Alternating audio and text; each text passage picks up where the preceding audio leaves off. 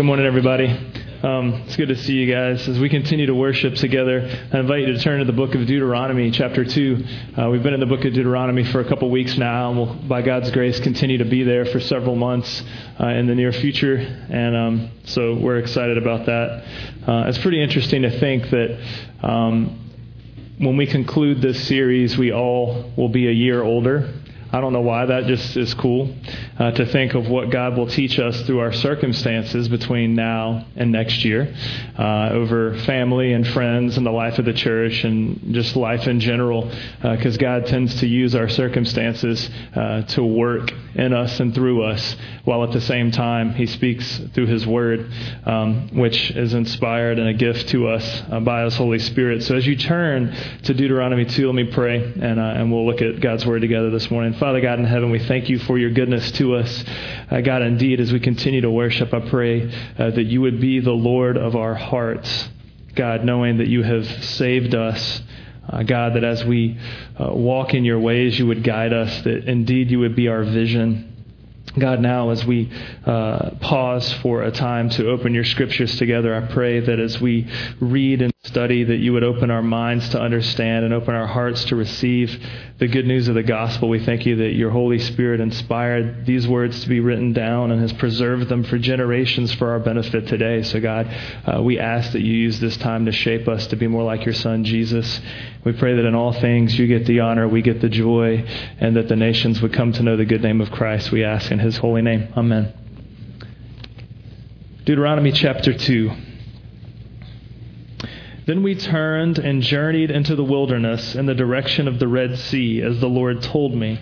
And for many days we traveled around Mount Seir. Then the Lord said to me, You have been traveling around this mountain country long enough. Turn northward and command the people. You are about to pass through the territory of your brothers, the people of Esau, who live in Seir, and they will be afraid of you. So be very careful. Do not contend with them, for I will not give you any of their land. No, not so much as for the sole of your foot to tread on, because I have given Mount Seir to Esau as a possession. You shall purchase food from them for money that you may eat, and you may also buy water from them for money that you may drink. For the Lord your God has blessed you and all the work of your hands. He knows you're going through the great wilderness. These 40 years, the Lord your God has been with you. You have lacked nothing. So we went on, away from our brothers, the people of Esau who live in Seir, away from the Arabah road to Elath and Ezion Geber. And we turned and went in the direction of the wilderness of Moab. And the Lord said to me, Do not harass Moab or contend with them in battle, for I will not give you any of their land for a possession, because I have given Ar to the people of Lot for a possession. The Emim formerly lived there, a people great and many, and tall as the Anakim. Like the Anakim, they also counted as Rephaim. The Moabites called them Emim. The Horites also lived in Seir formerly, but the people of Esau dispossessed them and destroyed them from before and settled in their place, as Israel did to their land of possession, which the Lord gave to them. Now rise up, go over the brook of Zered. And we went over the brook Zered and the time of our leave in Kadesh Barnea until we crossed the brook Zered was 38 years, until the entire generation, that is, the men of war, had perished from the camp, as the Lord had sworn to them. From indeed the hand of the Lord was against them, to destroy them from the camp until they had perished. This is God's word. Friends in Christ, we experience the grace of God through discipline and we respond by walking in grace to the glory of God for joy and to influence others with the good news of Christ. As we see the book of Deuteronomy is recounting God's work in and through his people Israel as he had set them free from bondage from Egypt and as they were journeying to a land that the Lord had promised them, they rebelled and ended up having to wander in the wilderness for a generation uh, 38 years, Scripture tells us in the passage today. But we see that their rebellion came from distrusting God's character, but all the while, God was faithful to them. The good news of the gospel is that God's character does not change with the whims of his people, but rather God remains faithful to unfaithful people time and time again. The decisions we make have consequences. And we see in the story today that God's people rebelled, and that rebellion led to consequences. An entire generation had to die out before the children could move in to the land that God had promised them, with the exception of a handful of leaders that God said, You guys can go. Moses himself didn't even get to go due to his rebellion. But all the while, God was faithful. And so for you and I today, we must think of times that our actions and attitudes and Maybe it's rebellion. Our decisions can even impact others. Think about a time in your life that that's happened. Maybe you have impacted others with a decision you've made or not made. It could be something good. Maybe you, you called something and it was ended up being great and influenced a lot of people. Maybe there's a time of doubt or distrust, maybe a personal situation that had rippling effects. It could even be something, you know, for your job or for school, friendship or family. One of my favorite movies is Cool Runnings, Jamaican bobsled team. It's been about three weeks since my last Cool Runnings reference, so here we go. Great movie, great soundtrack. And if you know the story, right at the beginning, these guys are, are track runners and they're competing to win. Yep, there you go. They're running. One of the guys trips, trips the other guys, kills all their chances of competing as runners in the Olympics. But what happened was that opened up an opportunity, that failure, that trip of one guy who tripped and caused the other dudes to fall, opened up an opportunity for them to form a bobsled team. A bobsled team that would go on to do great and amazing things. Without that guy falling, we wouldn't have that great movie with that great soundtrack, right? And so that is one of many cases where one person's failure, so to speak, impacts a couple other people that impacts a whole decision to go a whole different direction with their uh, athletic ability and to go on to make a great, inspiring, family friendly film. Because I see pride, I see power. Anyway, we'll stop there. What happens here, and to tie that into this, is, is the decisions we make and even the failures we fail impact other people. But God uses that God uses our decisions, whether they be wise or unwise. He uses our failures. He uses the times that we may even trip up, tripping up other people, to redirect us and still to be good, to show His goodness. Because when we look at this passage of Scripture, we see God's people rebelled and they ended up having to wander the wilderness for nearly 40 years until a whole generation dies out. We can think and say, wow, did God, did God take back his promise? I mean, he said he was going to lead them to freedom and give them a land, and, and did he take it back? And, you know, and then you can get cosmic about it and think, well, if they rebelled, I mean, did, did they all go to hell when they died? That was a question I had when I was a kid, and I'll say no. They, God was still their God. He was still their father. They were still his children. But their disobedience and rebellion had consequences, but God was still faithful to them in their rebellion. So I want us to look at two things today. The title of the message uh, says it all. We're going to look at the grace of discipline and the discipline of grace. Because what we see here is a story of God disciplining his children, his people, because of the actions and attitudes that they had in rebellion against him. And so I want us to look at that first as the grace of discipline from God to his people because our decisions have consequences, but God always makes good on his promises and grace, regardless of our actions. God was making good on his promises to his people. We looked at the first 15 verses of this chapter. We're going to go on in a minute, but we're going to see even in the first 15 verses here. You know, so you look back in chapter 1, God's people rebelled. They said, We don't trust you, God. We don't know if we can take you with your word to deliver on your promise. So we're, we're going to not do what you said to do. And they rebelled. And then they said, Well, you know what? We're going to do what you said, but we're going to do it in our own way, in our own time, in our own strength, which is rebellion. Even if you do the right thing with the wrong motivations, it's still rebellion. So don't kid yourself in thinking that doing the right thing with the wrong attitude, the wrong action, the wrong level of faith is still not good. The right thing in the wrong way is the wrong thing. The right thing with the wrong attitude is the wrong thing. So that's what God's people were doing here. But God was making good on his promises. In fact, God was making good on his promises to other people. Israel is God's chosen people, it's the focal uh, people of the story of Deuteronomy. But look what happens is, is they are in rebellion. God says, look, you're not going to go that. I want you to go this way now until the whole generation dies out. But as they go, he says, look, I want you to journey that way uh, for a long time. And you're going to go past the territory of the people of Esau. But don't mess with them. I've given them that land. You're not going to get that land. In fact, I want you to spend your money in their markets. I want them to make a little money off of you. They'll give you some food and some water. You can pay for it. But um, I don't want you to mess with those people, nor do I want you to take their land. I've blessed them, so, so let them be blessed. Isn't that interesting? So God is, is giving, He's fulfilling His uh, promise to take care of uh, Esau's people. You see, it goes down to, it says they go toward the, in verse 8, they go toward the wilderness of Moab. The Lord said, Don't harass Moab or contend with them. I'll not give you their land either because I've already given it to someone else for possession. See, God makes good on His promises to other people just as much as He makes good on His promises to you. And that's good news for us. And so, what happens here, too, as they are journeying, God says this in verse 4 Be very careful. As you go the direction, this is God speaking to his people, as you go the direction, I want you to not mess with those people because I've given them land for them. I want you to not mess with the Moabites. I've given them that land. I want you to go. I want you to spend some money as you go, the money I've provided for you so you can have food and water that I'm providing for you. But I want you, in verse 4, so be very careful. That statement means to watch yourself.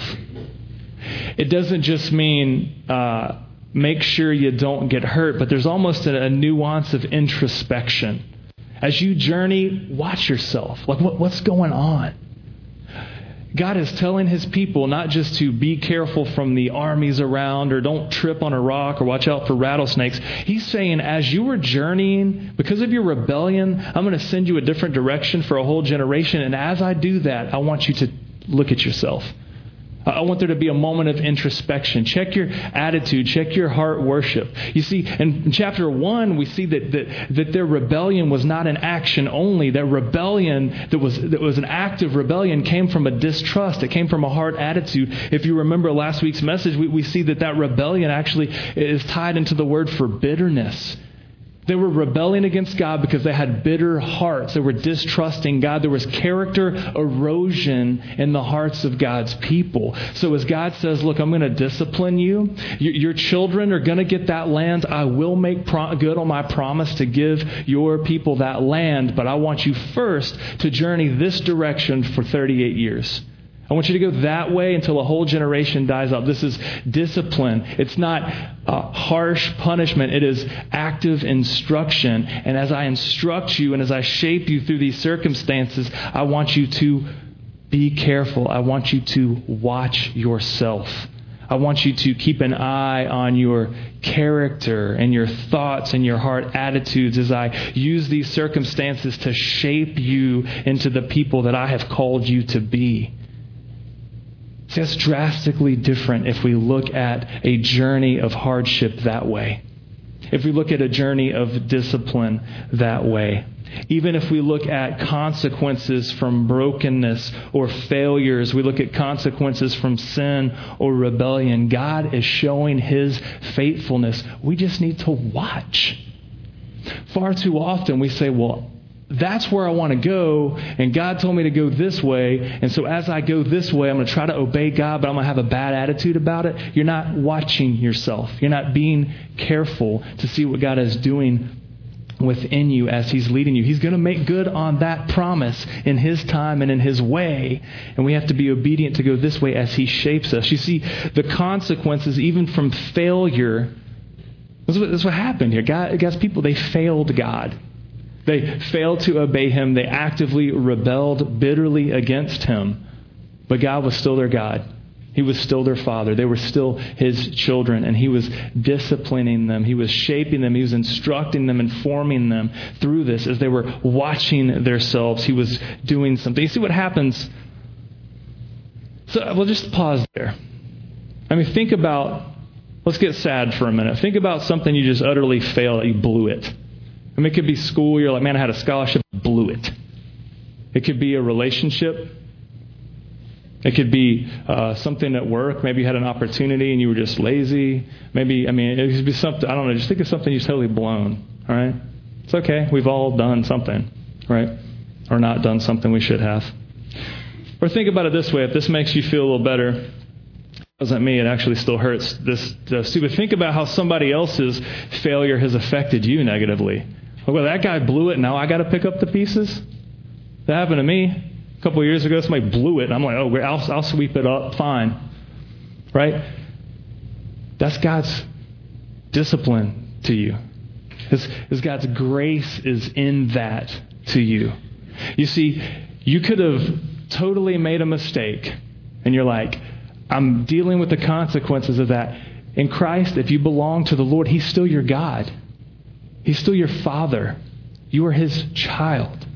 If somebody else blows it and you have to pick up the pieces afterwards, you're thinking, God, it wasn't my fault. It was His fault. Why do I have to do this? God is doing something in you in that moment. He is disciplining you even through somebody else's brokenness Somebody else's sin may have affected you. Somebody else's rebellion is affecting you.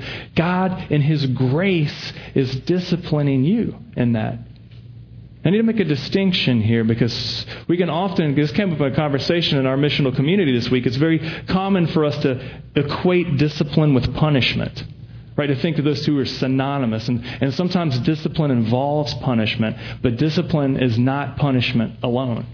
Right? Discipline means to instruct. I mean, Scripture is full of, uh, you know, even in Proverbs that, I mean, the, the discipline is good. We're to welcome the discipline of the Lord, that God disciplines us like a father who loves his son. If you have children, Scripture instructs you to discipline your children. If you don't, that means you don't love them. If you do discipline them, that means you do love them. You show your love to your children as you discipline them. It's not punishment, it's not harsh, it's not mean. It is instructing, it is help shaping the person's character.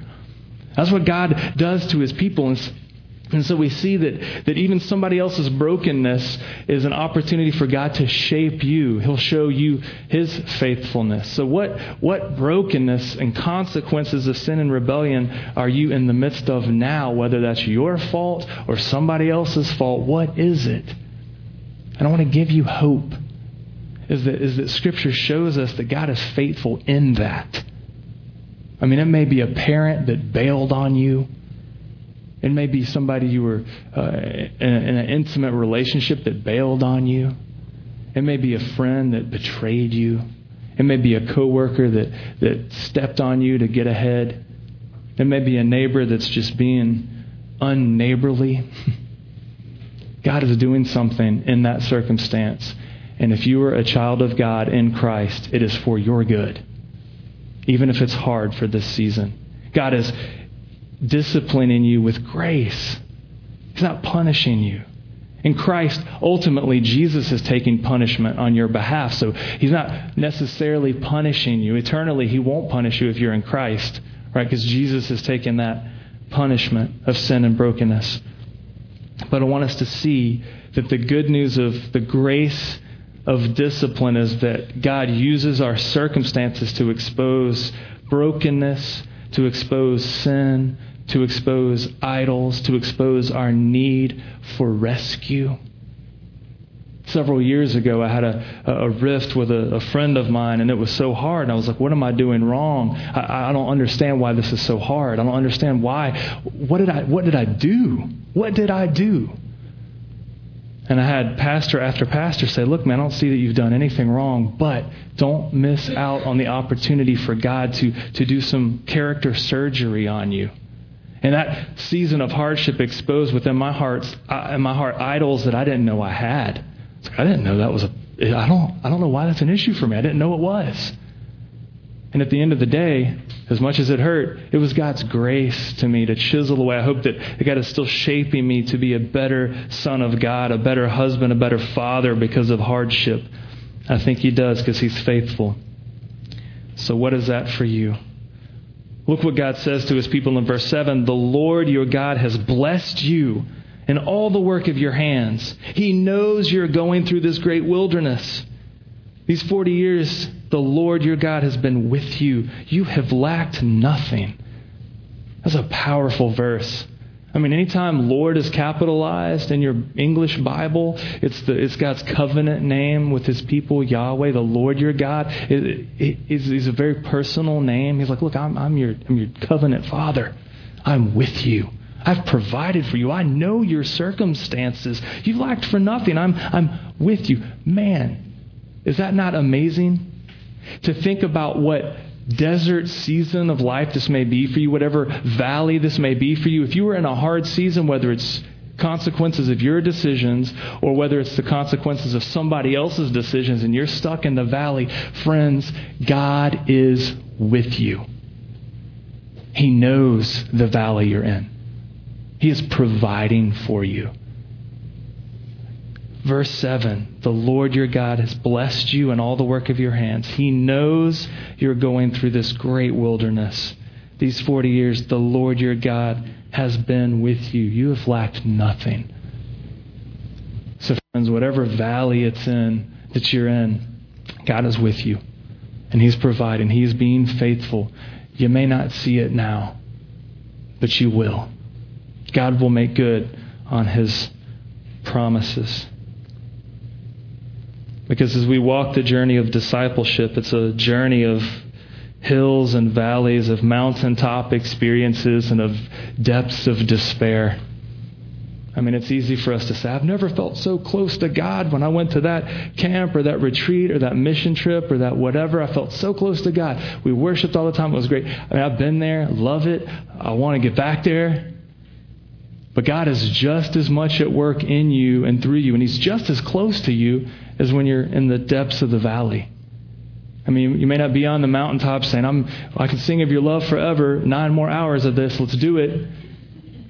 You may be down here saying, Man, I'm lonely, I have no money, I don't know, I don't know where my career is going. I mean, it could be health issues, financial issues social strain. I think it's the reason God, through David in the Psalms, said this in Psalm 23 Though I walk through the valley of the shadow of death, I will not fear. You are with me. I mean, David could have just said, Hey, when I'm playing my lute, I feel close to the Lord. But he says, No, when I walk through the valley of the shadow of death, you are with me. And that is comforting good news for us. If you like to pray, and I hope you do, and if you ever want help praying, uh, a resource I found helpful is a great book called The Valley of Vision. It's a collection of Puritan prayers or Puritan inspired prayers. And um, I could help you find it if you want, but there's a great prayer in that book called The Valley of Vision that says, The valley is the place of vision.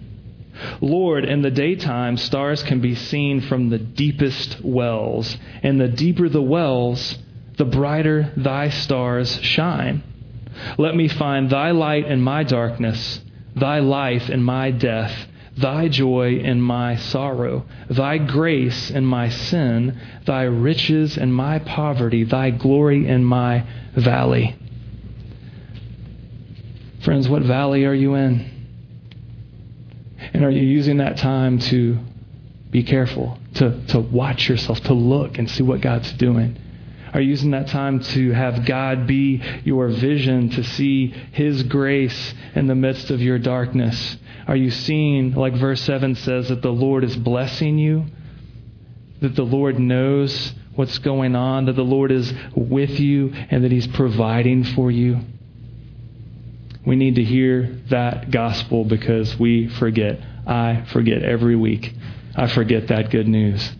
I'm like, man, this is hard. God, are you there? Yes, He's there. So we see the grace of discipline is not God turning his back on his people, but rather he is present in the work of his people, in the lives of his people, shaping them, disciplining them, training them to be his people. So we see the grace of discipline. Secondly, I want you to see our response. What happens? The discipline of grace. Like, Grace is not something only that we receive from the Lord. It's not only an experience that we do something with it. God says, I'm going to show my grace. I'm going to be gracious to you. Now that I've been gracious to you, go be obedient and do this. And so we discipline ourselves with grace. Look at verse 16 down to verse 25. So as soon as all the men of war had perished and were dead from among the people, the Lord said to me, Today you were to cross the border of Moab at Ar. And when you approach the territory of the people of Ammon, do not harass them or contend with them, for I will not give you any of the land of the people of Ammon as a possession, because I have given it to the sons of Lot for a possession. It is also counted as a land of Rephaim. Rephaim formerly lived there, but the Ammonites called them uh, Zamzummim because the people were great and many and tall like the Anakim, but the Lord destroyed them before the Amorites, and they dispossessed them and settled in that place, as he did for the people of Esau who lived in Seir, when he destroyed the Horites before them, and they dispossessed them and settled in the place even to this day. As for the Avim who live in the villages as far as Gaza and the Caphtorim, and from Caphtor destroyed them and settled in their place. You with me? Verse 24. Rise up, set out on your journey, and go over the valley of Arnon. Behold, I have given into your hand Sihon the Amorite, king of Heshbon, and this land. Begin to take possession and contend with him in battle. This day I will begin to put the dread and fear of you on the peoples who are under the whole heaven, who shall hear the report of you and shall tremble and be in anguish because of you kind of a change of tone there, don't you think? I mean, for 23 verses, God said, I'm going to lead you here. Don't mess with that guy, those people. I'm going to take you there. Don't mess with them. Don't mess with them. Here's where I'm taking you. All right, this valley was tough. I'm with you. I'm providing for you. Obey me. Uh, this area is kind of rough too, but I'm, I'm with you. I'm providing for you. Uh, just just obey me. Okay, this area, don't mess with that king or those people. Just I'm here's some money. Here's goodbye. I'm blessing you. I'm with you. Obey me. Now, okay, here's where I was taking you. Now, what I want you to do is this. I want you to go in. I want you to uh, obey me, and in your obedience, this is what I'm going to do for you. I'm going to give you this king. I'm going to give you this land. Now, this is cool Think what would have happened if God's people yet would again would have rebelled uh, when God told them to uh, not mess with the people of Esau. I mean, what if they got tangled up with the people of Esau and that would have ruined where God was taking them, right? That, that disobedience would have had yet another effect. Or what if they stopped and messed with the Moabites, right? God took them to a place in their obedience. They got to see where God was taking them here, and God says to them, Rise up Set out on your journey. I have given into your hand that king, his land. Begin to take possession of it. This is this is awesome. I was just like staring at these these this sentence all week long because I was looking at verse 4 about be careful, look at yourself, watch what's going on. And verse 7, the Lord is with you, He's providing for you, He's blessing you. And then we get over here and says, all right, because God is with you and blessing you and providing for you, because of that, rise up, set out on your journey. It's, a, it's an ongoing process of because God has been faithful, because He's done all of these great things, I can now go do what He wants me to do, go where He wants me to go, walk in the way that He wants me to walk. It's a very active thing. It's an ongoing process of obedience. Rise up and set out on your journey. Follow God in the way that He has for you. Be faithfully obedient because God has been faithful to you. We are faithfully obedient because God is faithfully gracious to us. Not we, we don't try to be obedient so that God will be gracious. God is gracious. Therefore, let's be faithful and obedient to follow in the way that He has us to go. Now, for you and I, we're not going in. You know, you can't. If you're trying to start a business, you can't go downtown and like kick in the competitor's door up. God has given me your land. You know, will not work. Would not work. It'd be pretty cool, though. Just can you imagine the news headlines? Entire congregation was arrested this week because everybody kicked in the doors of schools, churches, businesses, restaurants. Hey, we're taking over for the Lord. That's not what he's saying there. We're seeing that God was instructing his people, and where he, this story is a true event that happened to show us God's faithfulness to his people. But there's implications for you and I today. All right, for us to rise up and set out on the journey, for us to follow obediently in faithfulness to God, uh, may look different for all of us in this room. Right? For some of you, you are husbands and fathers. Some of you are grandfathers. Some of you are mothers. Some of you are doctors and teachers and lawyers. And, and some of you are students. And some of you are musicians and artists. And some of you teach at home. And some of you are crafty and some of you are not crafty, like me. Arts in the Heart blows my mind every year. I'm like, how did they make that? Jeremy, it's tissue paper and a toilet paper roll. I'm like, it's brilliant. Art.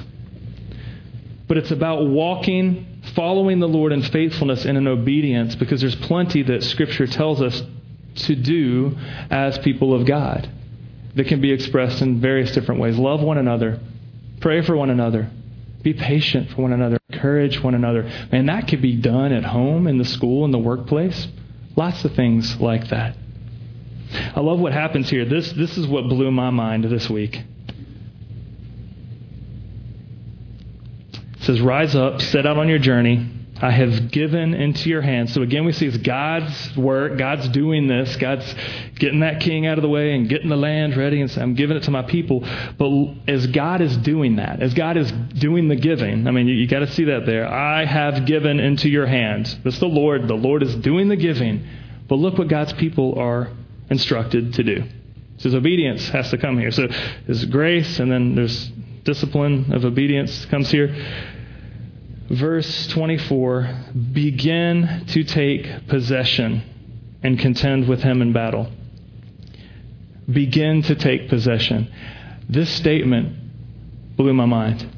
See, you and I can look and just say, you know, just start to just take it. Just give me that. It's mine.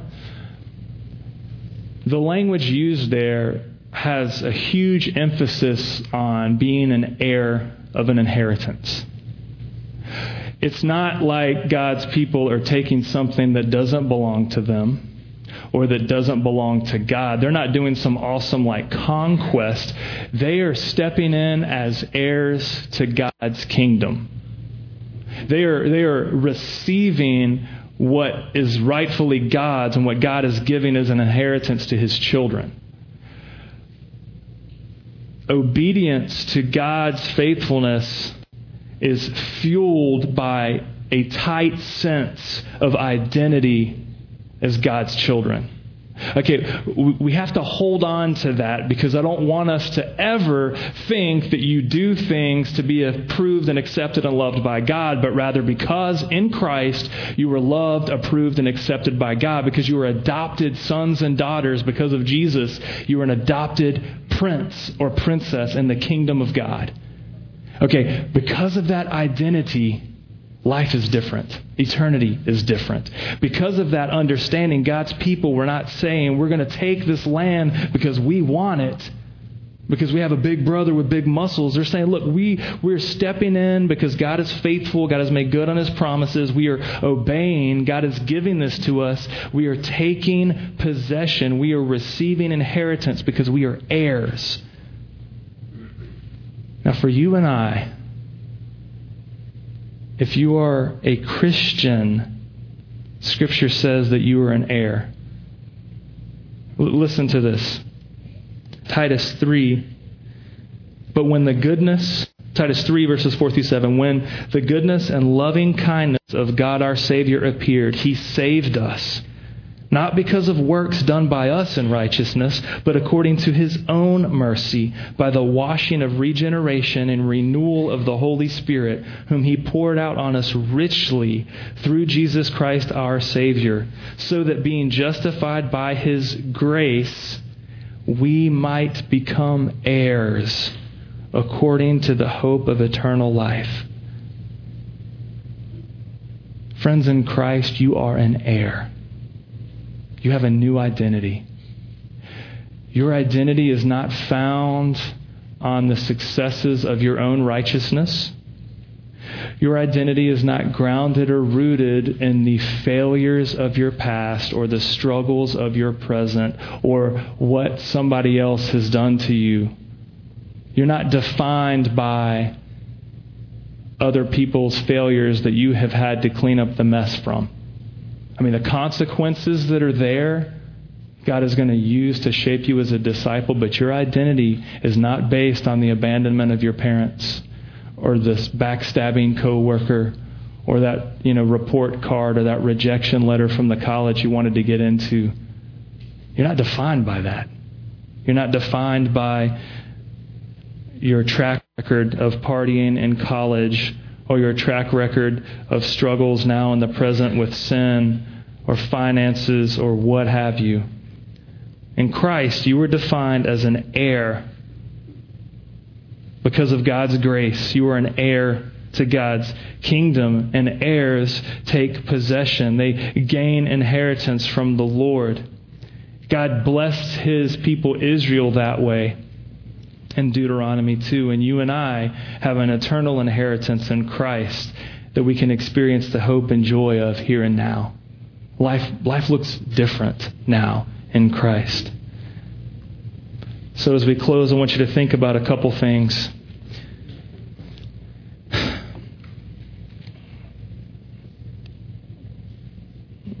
Friends, the gospel is that in Christ we are heirs.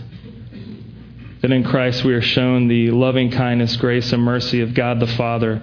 That Christ takes the punishment. We are disciplined, but Christ takes the eternal punishment. God is not, you, you need not fear eternal punishment as a Christian. But rather, you can cling to the fact that you have the new identity as an heir in God's kingdom.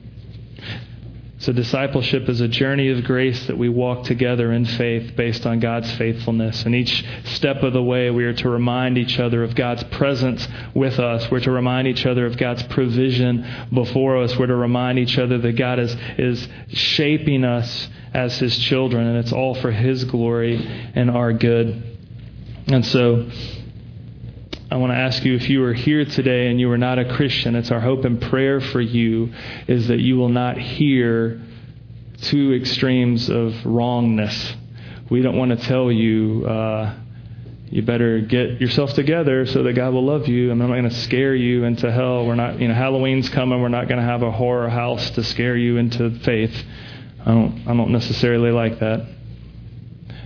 Nor do I want to say, uh, just, you know, do whatever you want. At the end of the day, God will make it right.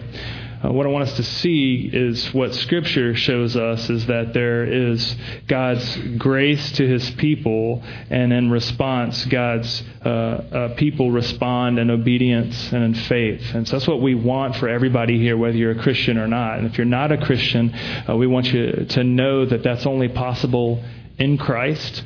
Uh, the only way you can be an heir of, to God's kingdom. The only way that you can you can uh, be accepted into God's family is because of Jesus, who uh, died the death as a punishment on your behalf, so that you don't get punished eternally, um, and also live the perfect life as the perfect Son of God, and in return gives us that identity as perfect children. It's a pretty amazing deal for us.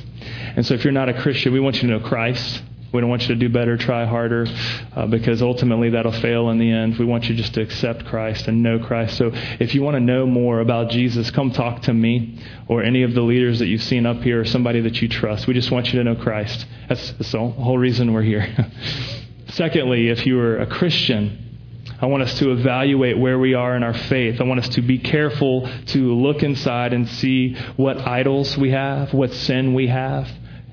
And likewise, I want us to take Christ. I don't want us to do better and try harder. I want us to look to Jesus as the author and perfecter of our faith, knowing that, like Titus 3 says, we have been justified by his grace that we might become heirs according to the hope of eternal life. Let me pray. Father God in heaven, you're good to us. I thank you that you are good to your people throughout generations. God, as we see your people um, rebel and sin and disobey, God, you remain faithful in your promises. God, that you are present with your people through the mountains and the valleys. God, through the hardships and the triumphs.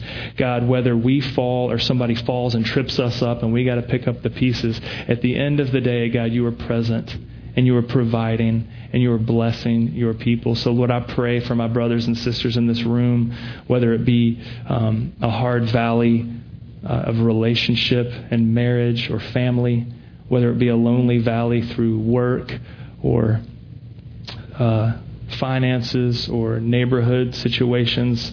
Uh, God, maybe uh, it's it's just a hard season, and we're and we're looking to you, saying, God, why is this season hard? I thought I thought I was an heir. I thought in Christ that you would bless me. God, I pray that you would give us perspective to see that there is grace in the discipline you have for your children, and God, that you are not necessarily punishing us, but rather you are shaping us through hard circumstances to look to Jesus, who took our ultimate punishment and in return gives us uh, grace to be heirs with hope.